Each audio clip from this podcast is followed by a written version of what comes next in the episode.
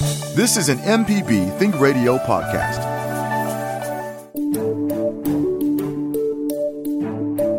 Hi, I'm Dr. Jimmy Stewart, professor of internal medicine and pediatrics at the University of Mississippi Medical Center.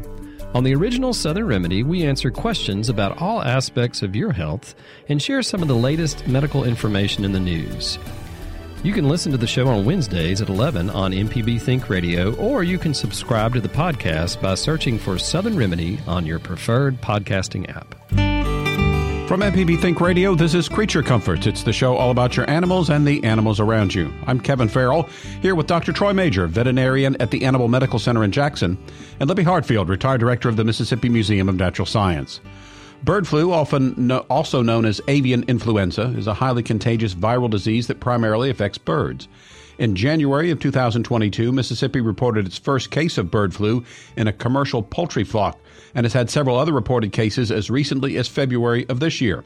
So joining us today is Dr. Jim Watson from the Mississippi Board of Animal Health and the state veterinarian to talk about this hot topic and how state residents can help stop the spread of bird flu. Dr. Major's here, always ready for your pet questions, and Libby likes to hear your encounters with nature. You can email animals at mpbonline.org.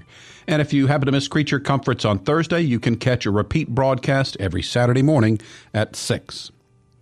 So, good morning, uh, Libby. We were chatting right before we came on the air uh, with that we wanted to remind folks about the Fossil Road Show that takes place at the Museum of Natural Science this Saturday, March 4th, from 10 to 4. Uh, but you said there's a, a, a, bird watching event going on Saturday as well. Tell us about that. Yes, just outside the um, uh, Fossil Road Show at 8 o'clock. And actually, we'll meet over at the Mayes Lake area of of um, LeFleur's Bluff State Park, but uh, we're having a, a bird walk from. We say eight to ten thirty, but if um, if we're seeing lots of birds, we won't leave. So it'll, that'll go on for a while, and then probably plans to go over to the Fossil Road Show. So if you want, if you're interested in getting in on the bird walk, come to about eight o'clock to the Mayes Lake entrance of LeFleur's Bluff State Park, and it's Jackson Audubon Society is sponsoring the walk. Uh, speaking of birds, we've uh, had a someone who left a, a message wanting to know where are the bluebirds? Is it this time of year that they're out and about already, or yes, yes, we've seen bluebirds passing through. Unfortunately, I've got two boxes that are almost always bluebird nests, and uh, they some bluebirds checked them out. You know that couple of years ago when we had that bad cold spell for so long, we lost a lot of bluebirds to that. And um, are not seeing as many in both of my houses that are usually bluebirds or chickadees. Hmm. This morning, they fussed at me as I went to the car. So they, um, I, I, am not afraid I'm not going to have any bluebirds. But I've, then I have heard other people that say yes, they have bluebirds that are checking out all their boxes. So yes, this is the time. If you uh, want to put up any new boxes for bluebirds, do it right away because this is when they're selecting and everybody's starting to look for nest boxes. And I think we've mentioned this with birds before, but if, if you're not seeing them in your yard, don't give up on whatever you would normally do to attract them because that still might they might stumble upon your area and, and yeah, you and need to be ready for them. Right now, there's a lot of natural food, so um, you may not have to worry so much about bird feeding unless you just really want to. Um, my flocks of goldfinches and purple finches have left the feeders and um, I think heading for their breeding grounds north of here. And some goldfinches nest around. I've got a neighbor that's just what maybe two miles away, and she had nesting goldfinch last year. So we're right on the line of whether or not they'll migrate out or nest. They've been here all winter. So uh, you know that's kind of iffy, but uh, they're they're starting to depend on natural foods anyway. And then um, as more migrants come through, so many of those are um, some are seed eaters and, and can benefit from a stop at a bird feeder, but many of the, the warblers and things they're going to be looking for insects. So it's important that you have your native plants in your yard. This is Creature Comforts on MPB Think Radio. As always, Dr. Troy Major joining from uh, his clinic in Jackson. Uh, Dr. Major, here's a pet question for you, a bit lengthy, but we'll be able to deal with it. Uh, it says, My daughter has a cat that's about three to four years old now. She got him as a kitten and spoiled him to being an inside cat. Well, my son's moved back home, and he brought a stray cat that's been with us for about nine months. But the cat is much bigger and fatter than my daughter's cat, kind of reminds me of a Garfield cat. Not sure the cat would like that, but okay. Whatever they get outside, you can hear them growling at each other really loud and bad. I'm wondering if the cat that my son brought could be trying to claim territory from my daughter's cats, who's the older cat. Neither cat has been neutered. Any thoughts on that? Well, you know, that leaves a lot of territory there. And I take it these cats are inside outside cats. Is that kind of what you feel from that what you just read. Yes, yeah. They um, because when they go outside is when they notice the yeah. the two growling at each other. Right. First of all, you know they should be neutered. I, I'm not sure if they're males or females. Uh, that could be part of the problem, but I suspect that you're right, or that they're right, that this may be a dominance thing with the new cat, and certainly being larger and everything, I could see how it could be a problem. Uh, very difficult a lot of times to get cats to cooperate and get along, especially when there's an intruder, if you will. One thing I will mention that uh, people need to be aware of when they bring in a stray cat or another cat that they're not that they're uh, not sure of, always wise to have them tested for feline leukemia and feline immunodeficiency uh, virus or feline AIDS because that that is important, especially if stray is brought into a household. All right, here's another one, and this one Libby might be able to comment to as well. but it says we have two cats and two dogs. They're inside outside pets, but mostly inside. I've noticed every time I let our cat out at night, something strange would make a weird sound in the woods I've never heard before. But now I noticed the other night the sound was coming closer from out of the woods. My dog kept barking, so I stood still and waited until it came out of the woods, and it turned out to be a fox that seemed to be getting pretty comfortable to be coming closer to our land and closer to our home. Any suggestions on what should be done? Is it safe to let it get that close, or should we try to run it off or scare it away? Uh, personally, I like to see the foxes, so I, I, I am glad when I see them come close to my house. And they're not very afraid of people. They're probably just making a notice. Um, you know, cats can go outside and hunt at night, and they hunt birds, they hunt a lot of things, and they can be a real problem for uh, a fox's babies, the little kits. So uh, the fox is probably making a sound to just warn everybody else the cat's out, and they all probably are aware that the cat comes and goes. But so I don't see the fox as a problem, but you should never feed the fox. Then it can become a problem. You don't want it to compete with your cat in any way. You don't want to leave cat food outside and I think most people know that. Troy and I have both talked about that. That it's yeah. it's really right. not good to leave that food out overnight, right, Troy? So yes, um, one thing one thing people need to be aware of that uh, you know everybody thinks cats are great, uh, nine lives and all that, but I'll assure you that more things happen to cats at night than during the daytime. They get into trouble, they get into cat fights, and certainly they could have a confrontation with the fox. So I recommend keeping cats in at night. Let them out in the day if you're going to let them out, but nighttime uh, could be a problem. So, um, if they would try to, would, would, this be something where you know the the uh, critter catcher would be? In, uh, would that something would to get the fox, or is it this? They these people might need to l- learn to live with the fox being there. Uh, yeah, and they can do things to discourage it. Surely, I yeah, I should have finished that. I guess it, it's you know, you don't, you know, obviously you're not, don't shoot the fox or anything like that. But yeah, you can do things that would discourage it from coming to the house. And by not leaving food out, it's going to make it's going to cut a wide berth around wherever you are, and um, you know, there's certainly no danger to people at all.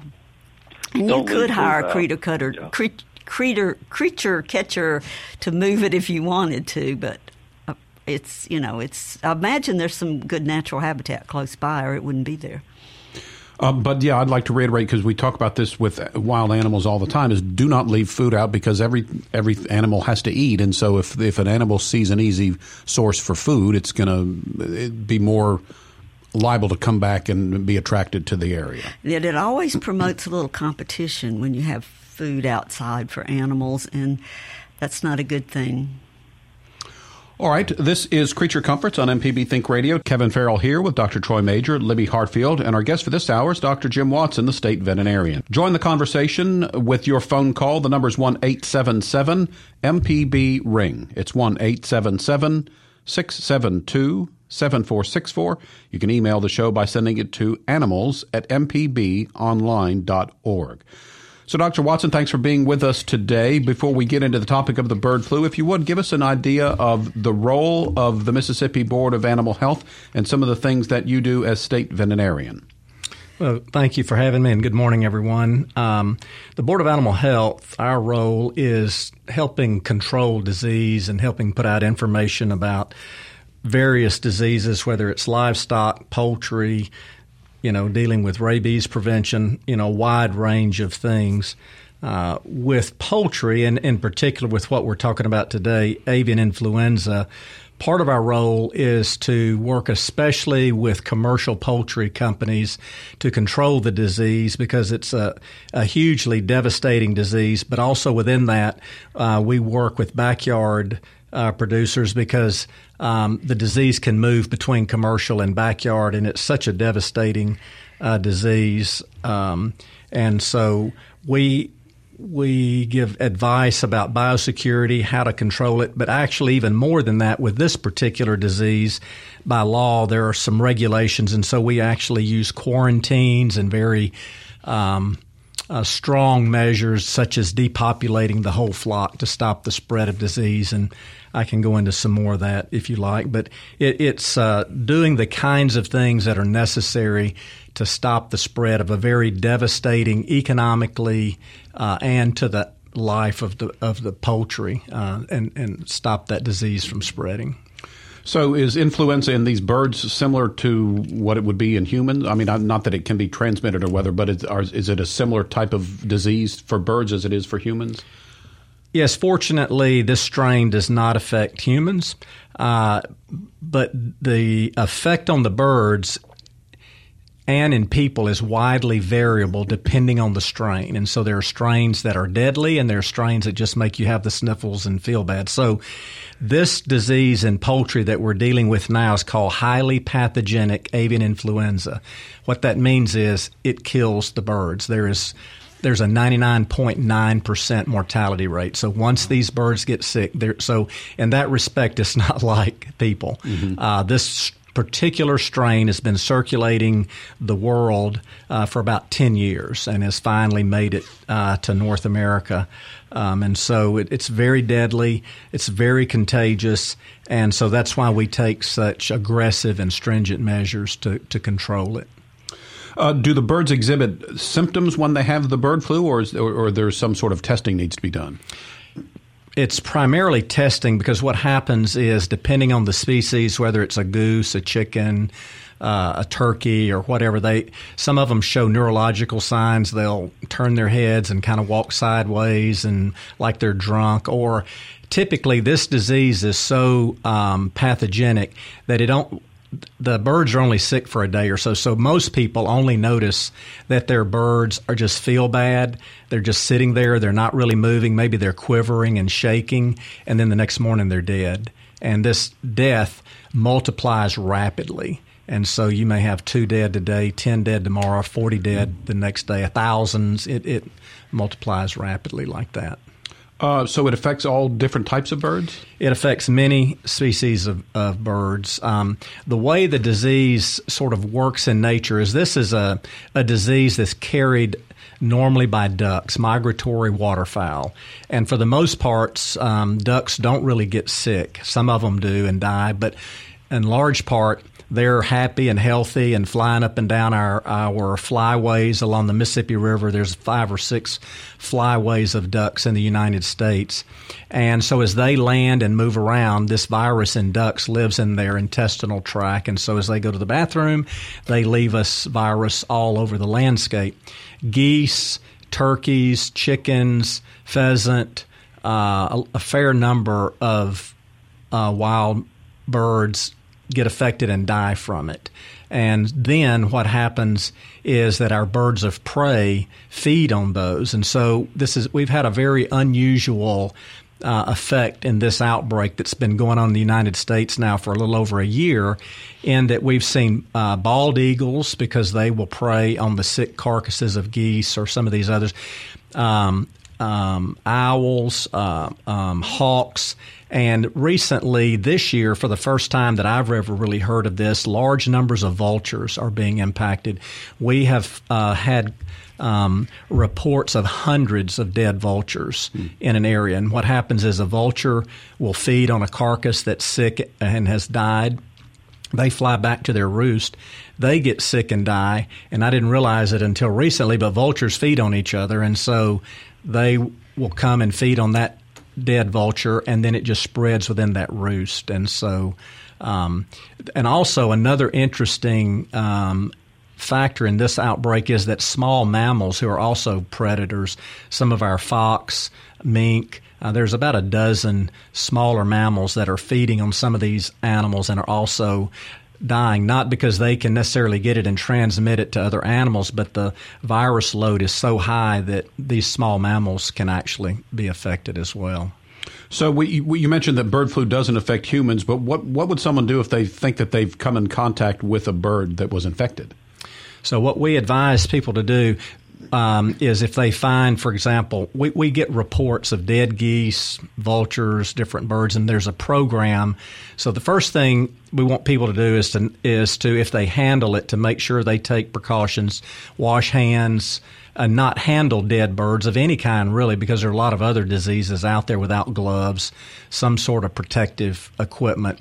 Um, and so we we work with USDA Wildlife Services and Chris Godwin and her folks. And so when we find, uh, when the public finds numbers of geese, um, vultures, dead hawks, or, or um, eagles, they go collect and, and they take those uh, birds to our diagnostic lab and we do testing on them to determine is it avian influenza or something else. So a couple of things to circle back around to your question, number one is take care, especially if you have any contact with with chickens or other birds, because it's highly contagious. So if you do pick it up, put it in a garbage bag, uh, and then clean the outside of that bag. Wash your hands, you know, to prevent the spread of that virus.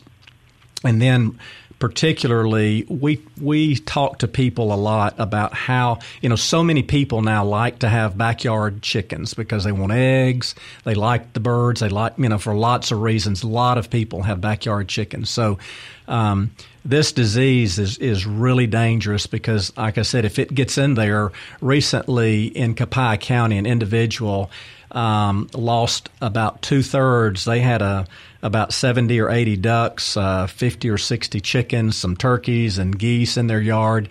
A vulture came, died, turned out to be positive, and he lost two thirds of all of his backyard birds. So uh, we want people to, if you do handle those dead birds, um, do it in a way that you wash your hands, change clothes, so you you're not tracking that back into where you have chickens and transmit because that disease can live that virus lives for hours on your clothing on your shoes and so you can easily carry that in into your chicken coop and expose your chickens so we've been primarily so far been talking about uh, the the influenza in, in wild birds, but this is has an economic impact when it begins to connect, uh, affect commercial poultry operations. I guess.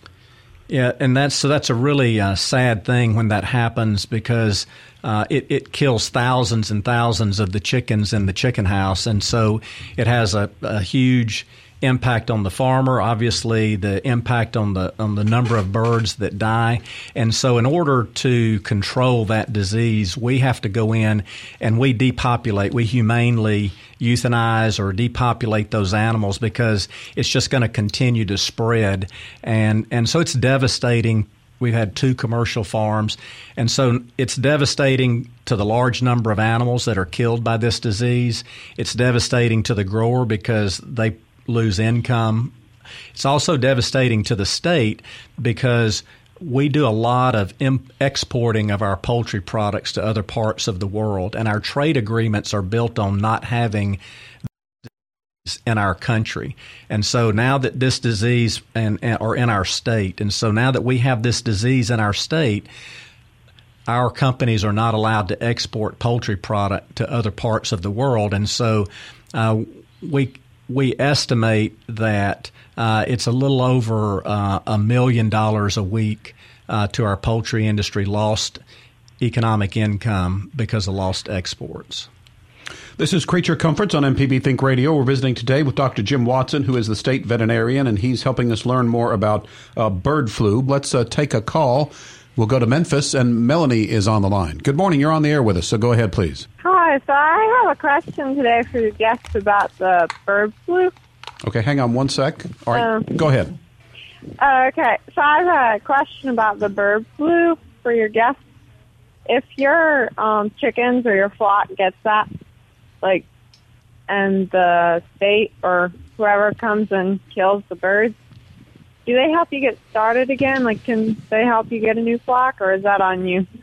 So this is Dr. Watson. Uh, we we have assistance with some things in in cleaning the farm, uh, the the depopulating the birds to make sure your farm is clean and ready for the um, uh, the new birds to come in, and we put a farm under quarantine and, and make sure that it's clean and ready. But we do not have any financial assistance to to restock now uh, with larger farms, and, and depending on the size of an operation, uh, USDA does have what they call indemnity that reimburses um, a small amount of money to that person for the animals that we have to depopulate or, or uh, um, and so depending on on how, what size, there is a limited amount of money potentially to assist with that. Um, but the state really doesn't have any funds set aside to be able to do that. All right, Okay. And go ahead. Oh, sorry. About how long do you think you have to wait? Like, how long is the quarantine period for your facility? It depends on whether it's a free ranging backyard flock or you have a chicken coop that we can clean and disinfect. So, for example, some folks in the um, Lowndes County area lost some geese and they were just in their pond and yard, but they were domestic geese. They have to wait four months before they can put animals back. If you're in a chicken coop or a building or a commercial farm, it's about um, 60 days, 45 to 60 days before you can put birds back in because we can clean and disinfect and get rid of the virus in, inside a building. But if it's just in a pasture or a, a open backyard, it takes longer uh, to be able to get rid of all the virus. All right, uh, Melanie, thanks for your call. I wanted to circle around uh, back to something you mentioned um, when we were talking about the, the commercial impact, and you were saying that because the, it's been identified in Mississippi, uh, poultry farmers here cannot export to other countries. Is that ever something that it's an all clear, and we might in the future be able to resume that activity? Yes, and so that that's what the measures that I take as state veterinarian and our board of animal health. So we quarantine the farm. We, there's a uh, operational guide, if you will, of steps that we have to take that reassures our trading partners that we are clear again. So we had our first outbreak in November. We had just met the ability in at the end of January to declare ourselves free and to resume uh, exports when a week later the farm in Leake County came down positive. So now the clock starts over. And so if everything goes well, we don't have any new farms. In about 45, 30 to 45 days from now, we should be able to declare ourselves free again and resume exports again. But again, you, this is so contagious. You, you really it, it needs to be a quick response from the state authorities, I guess. Yes, we, we come in from the time people identify that their birds are dying for an unknown reason. We get the sample to the lab. Within 24 hours or less, usually we'll have a, a diagnosis if that's what it is or not. And so our goal is within 24 hours of that diagnosis to have the birds depopulated to immediately stop. So we take very, very aggressive action to try to shut down the that virus and, and get the area cleaned up so we can stop that spread to other farms. You're listening to Creature Comforts on MPB Think Radio. Kevin Farrell here with Dr. Troy Major, veterinarian at the Animal Medical Center in Jackson, and Libby Hartfield, retired director of the Mississippi Museum of Natural Science. Our guest in the studio today is Dr. Jim Watson. He's the state veterinarian and uh, with the Mississippi Board of Animal Health. We've been talking about bird flu today. Got some callers to get to, so let's return to the phone lines beginning in Biloxi, and Craig has called in today. Good morning, Craig. Go ahead. Yeah, good morning. Uh, you answered one of my questions. Uh, who do we call? Uh, do we do animal control? Uh, and uh, how do we dispose of dead birds? Is, is it okay to burn them, or should we bury them, or what? The um, we have a website that has a phone number. Um, a board of if you Google Mississippi Board of Animal Health to report birds, we have a, an online reporting system. People that find large numbers of wild birds that are dead, um, or, or, they can call our office, and our phone number is on on our website, and we will assist in getting those birds to the diagnostic lab for testing. Disposal, uh, if you can, burial uh, is probably preferred for small numbers of you know backyard type birds or wild birds. If not, uh, we recommend double bagging them in a garbage bag and spraying the outside with Lysol, and then they can go to the landfill. Um, but um, yeah, you could bury them. I mean, uh, burn them, I guess, uh, in a small uh, on small numbers. Uh, but usually burial or or to the landfill is kind of how most people uh, dispose of them small small numbers. If we're involved in an outbreak, we do things different. But for if you just find a few dead birds, like this one gentleman had the vulture that died in his backyard that caused the outbreak, and he just kind of took it off in the woods, not knowing, and, and dropped it at the edge of the woods. Then all of his ducks and everything else were going around it. And so, had he known what was going on and could have buried that carcass and then tried to clean that area, he could have potentially uh, stopped some of that outbreak. And we have the number of it's one eight eight eight six four six eight seven three one uh, that you would uh, call to report uh, any uh, uh, bird deaths that you've uh, noticed. So, Craig, thanks for your call. Let's stay on the phone lines. Next, we're off to Madison, and Jim's on the line. Good morning, Jim. It's your turn. Go ahead. Hello. Yeah. Um, I have a question. I suppose this is for Libby. Um, I have always had martin houses. I love martins, and I always put up a martin house wherever I live. And this after this most recent move, I haven't had any martins, but I noticed some activity on the birdhouse. And they got binoculars out, and much to my surprise, it was it looked like my favorite bird in the world, a cedar waxwing. And I, it was crested, it was light colored. I definitely saw it nesting, carrying uh, straw and so forth in there, but uh, I've never heard of such a thing. All the cedar waxwings I see are usually passing by and attacking uh, berry trees, you know, with a flurry.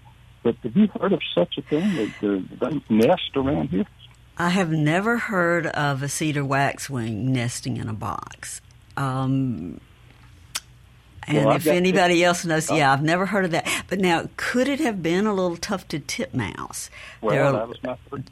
Yeah, no, I, I see those. You know, with the uh, chickadees, uh, they're all around my house, and maybe, but it looked like it was too large for that, and it did have some of the little colorings on the tail tips and so forth. But oh um, I have a. Do y'all, I have pictures. I will send. To, do y'all have an email that I could send the pictures to? You? Yeah, Jim. It's uh, animals with an S at mpbonline.org. So if you send in some pictures, we'll make sure Libby gets them, and we'll see if we can't uh, help you identify what you got there. Yeah. Yeah, I'll do it uh, that way. And I'll. I have a, a second question. Uh, also, I guess for Libby and you know, they say there are no stupid questions, but this one comes really close. this is uh, okay. Here goes. So, you know, I've got hundreds of birds in my yard, and I've been a avid bird watcher for years, but I never see dead birds.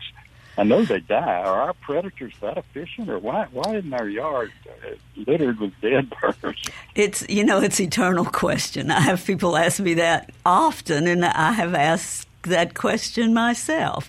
With all the birds in your yard, you would think you. I, now I have a couple of times found dead birds, and both times they were covered up with fire ants And so I, I do think that yes, the the decomposers in our in our um, ecosystems are pretty efficient at taking care of that. I don't know if they drop out of the tree at night and are dead, and by the time we get up, the um, uh, ants and insects have either moved them, hauled little pieces away, or what's happened. But it, it's not a stupid question. It's a very good question. You would think you would see more, wouldn't you? And uh, this doesn't apply, I don't think, to small birds in your yard, but uh, Dr. Watson's been talking about uh, vultures, and we know that vultures are pretty efficient at getting rid of. Uh, if you've ever done those observations, it's not nice to see, but if something's been hit on, along the road, it generally doesn't take very long until it's gone. And um, so that's and it's a part of the life cycle. A very important part is that decomposition. And if uh, too many of our vultures die of this disease, that's going to be a, some kind of a sanitation problem for us all. But luckily, we don't have to deal with that ourselves around our house because it'd be pretty sad, wouldn't it?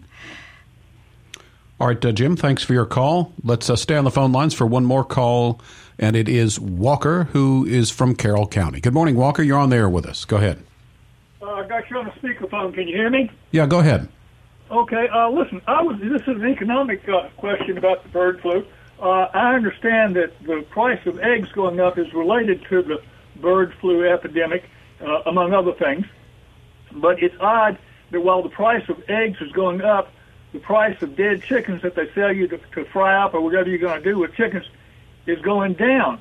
And I just can't figure any reason why, if bird flu is affecting bird flocks, I mean, I guess there are some chickens that lay eggs and some chickens that just get fat for frying up. Uh, but uh, there wouldn't be any possibility that they're taking the chickens they're having to kill because of the bird flu, uh, keeping them from laying eggs and selling them for us to fry up, is it? Uh, no, so uh, this is Dr. Watson. Those are two completely separate industries and, and genetics and types of birds. And so what's happening is the, the egg laying industry has concentrated to the point where in the Midwest, um, there there are facilities that will have three to five million uh, birds per per per premises where they're growing eggs because of the uh, the economics of production of table eggs. And so what's happening is that's a part of the country uh, that's being particularly hit. In Mississippi, we've only had four uh, total outbreaks between backyard and commercial, but in, in Nebraska and Iowa and Pennsylvania and Minnesota, they're, they're in the dozens. And so the table egg industry in that part of the country has been hit, and there are n- numerous – multi-million bird facilities that have been hit, and so legitimately, the egg laying um, uh, industry has been hard hit. Uh, as in 2015, when we had a similar outbreak, turkeys are also very susceptible to this virus, and so many, many turkey farms were affected in 2015. And the price of turkey, the the availability and the price of turkeys was affected, and so um, I think there's probably some other reasons. It's not totally the outbreak, but definitely the outbreak has hit that uh, large table laying uh, industry very hard, and it has definitely uh, created an impact on the on the price of our eggs. So I, I understand what you're saying about the egg egg laying chickens. I mean, it's the price of feed and the price of transportation and the price of labor all contributes to the fact that the eggs are more expensive. But is the bird flu not affecting the flocks that are being raised for fryers? It is, and that's one of the farms we had in Mississippi. But because a very large farm for for fryers would be ten houses of two hundred and a total of two hundred thousand birds, as opposed to one farm of layers, which is three to five million birds. So this so it's affecting the same number of farms of chick of, of fryer chickens, but it that impacts far fewer actual chickens. Does that make sense? And so, even though so one farm of fryers may only affect two hundred thousand chickens, one farm of layers is three and a half to five million chickens, and so the scale of the impact is is much greater. Time for the egg layers. For the egg layers, that's right. okay, thank you, sir. Yes, sir. Good call, Walker. You can email the show as well by sending it to animals at mpbonline.org. Dr. Majure still with us on the line. Dr. Majure, have uh, you any encounters with uh, bird flu in, in your clinic?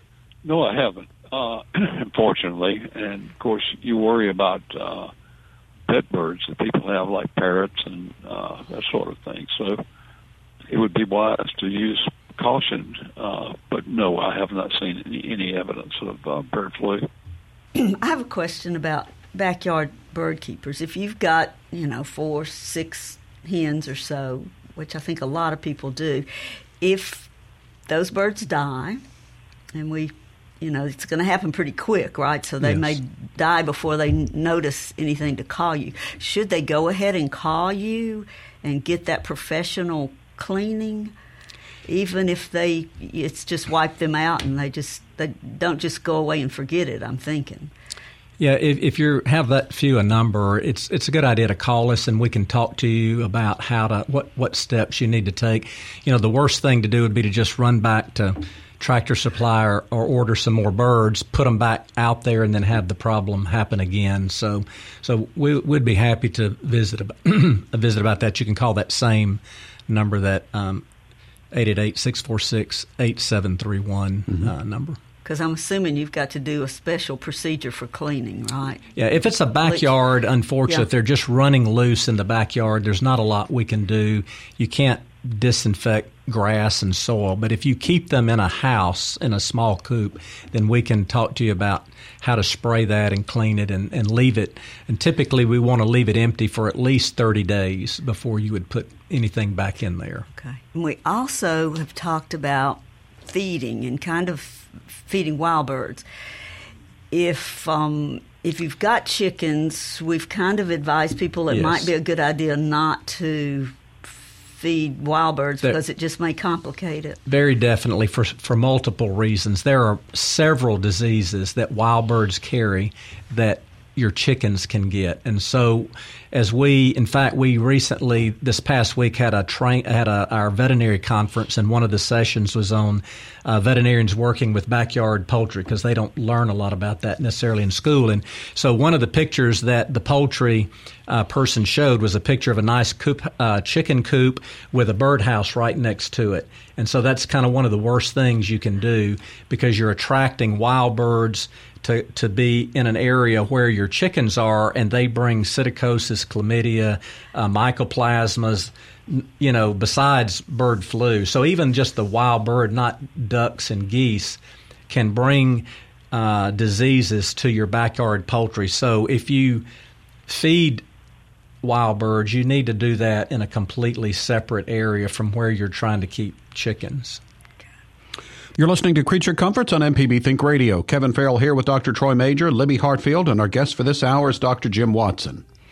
Um, we've got a caller on the line, but uh, Jim, you know, I get my flu shot every year to help prevent getting the flu. Is there any sort of vaccine available, or is there any way to help prevent uh, bird flu uh, in our bird populations? There, there are no uh, bird flu vaccines available. There are some around the world, but just like in people, the vaccine has to change rapidly based on the exact virus, and so it changes. And so, uh, there, there aren't any vaccines. That's why we focus on what we call biosecurity, or the things that you need to do to keep uh, the disease out of your poultry. So if you have backyard birds and you go to Tractor Supply or some other place where there are a lot of other people that have chickens, uh, not only for bird flu but just for diseases in general, uh, don't just go and go in your backyard and go walk into the chicken coop to feed your chickens. We want people to to either change their shoes at a very minimum, but even change clothes because lots of other diseases can be on your clothing just from being in an environment where there are a lot of people. You don't even have to be around other people's animals. And very definitely, if you visit a friend that has backyard poultry, before you go and, and come in contact with yours, uh, you need to change clothes, put new shoes on, wash your hands. Uh, um, to to keep from transmitting that disease uh, because we don't have vaccines, so we have to take the precautions that we can to not transmit disease. And while we were on break, we mentioned that um, those of us that like to feed our backyard birds need to be very careful and need to think about what you're doing. Uh, don't feed anywhere close to um, to poultry. Yeah. To if you if you've got egg laying chickens and you're also um, feeding your wild birds, uh, don't do it anywhere close together. And this is a time to be particularly clean. All the time we need to be careful because there are other diseases that bird feeders can promote if they're not kept clean. And you need to be mindful of the area underneath your bird feeders and because Yeah. disease can certainly build up there and just you know use some common sense about keeping everything clean when you're feeding birds Let's get uh, one last call in for this hour. It's uh, Raylani's called in from Hattiesburg. You're on there with us. Uh, you're on the air with us. Go ahead. Good morning. Morning. I, what relationship is there? Um, the bird flu. What What's the relationship to? What is it? H two N one, or that type of uh, virus, or is it the same? The that H and N that you're mentioning, that's how we designate types of influenza viruses. This particular Yes. one that's affecting poultry right now is called an H5N1. But there are a lot of H numbers and a lot of N numbers and they can Yes. so so influenza viruses have within that family of viruses, it could be H1N2 or you know, the H5 and the H7s are the ones that particularly are, are um, uh, damaging or deadly to, to poultry, and those are the two primary. So it could be an H5N1 or an H7N1. This what you're hearing though, this particular virus. H5N1 is, and that's how we designate the influenza uh, virus. So they are all related, related? to some extent right? Yes. Uh-huh. So, are they related to the COVID also? No, that's a uh, that's a completely different. You're talking about the COVID virus. Yeah, those are coronaviruses, and coronaviruses and in, avian influenza viruses are are two different. You could all different different things. They're they're totally unrelated. Not, not in the HN family at all. No, ma'am. They're they they they have different designations. Coronaviruses are designated different differently than the way we designate influenza viruses. All right, Rilani, thanks for your call. This is Creature Comforts on MPB Think Radio. We're wrapping up our discussion today with uh, Dr. Jim Watson, who is the state veterinarian. He's been educating us about the serious threat that bird flu uh, presents to uh, Mississippi. Um, and I'm not sure, I think you might have mentioned this, but can bird flu be transmitted from birds to other animals? At this point, no, uh, other than as I mentioned, mammals that there's two exceptions to that. One is mammals that feed on the carcasses of, of birds that have died with avian influenza. There is one exception to that, and is the seal population uh, apparently has adapted uh, to this new H. They they they have found off Nova Scotia and in South America, I think, a couple of populations of seals that aren't just exposed by eating uh, shorebirds that died from avian influenza, but they actually have adapted it and they're transmitting it within their population. Uh, but as far as we know, this virus does not get into and affect any other mammals that would allow them to to transmit the disease to, to each other. We've got about a minute left. I was wondering if you could kind of summarize for you. You've given us a lot of great information. Maybe if you could summarize for us kind of the, the takeaway points that you'd like listeners to leave the show with. Um, I guess number one, the the the virus is is spread by migratory waterfowl, ducks, geese, um, and, and so it's out there in our environment. It's a it's a little bit different from some of our other diseases, and so it's every it's kind of everywhere this time of year where uh, it, ducks are moving and flying up and down our waterways. So um, it's not. Um, so anytime you're out in that uh, environment. Um, uh, where those those animals are, and you have poultry, you've got to be careful and take uh, really good precautions before you go back to your farm if you're a poultry farmer or to your backyard to not be walking around because it's spread in that manure, so it's just everywhere. If you're in an environment, and we have you know resident ducks and geese, so it's just really important that when you're in those kind of environments where waterfowl are, to to protect your poultry, your chickens before you go back uh, to them. Uh, and just a reminder, earlier in the show, Jim had called in trying to help identify something that he had seen, and we recommended, and we'll recommend to you if you have something that you want to help be identified with, send us an email to animals at mpbonline.org. We'll make sure we figure out, well, we'll try to figure out what it is for you and get back to you. So if you're looking for something, snap a picture of it, send it to us. We'll see if we can't help you out. Creature Comforts is a production of Mississippi Public Broadcasting Think Radio, funding provided in part by listeners. To hear today's show or a previous show, you can visit creaturecomforts.mpbonline.org. Our show is produced by Java Chapman, our call screener is Liz Gill, and the podcast producer for MPB Think Radio is Jermaine Flood. So for Libby Hartfield, Dr. Troy Majure, and our guest, Dr. Jim Watson, I'm Kevin Farrell. Up next, it's autocorrect. We'll be back next Thursday at 9 with another Creature Comforts heard only on MPB Think Radio. This is an MPB Think Radio podcast. To hear previous shows, visit MPBOnline.org or download the MPB Public Radio app to listen on your iPhone or Android phone on demand.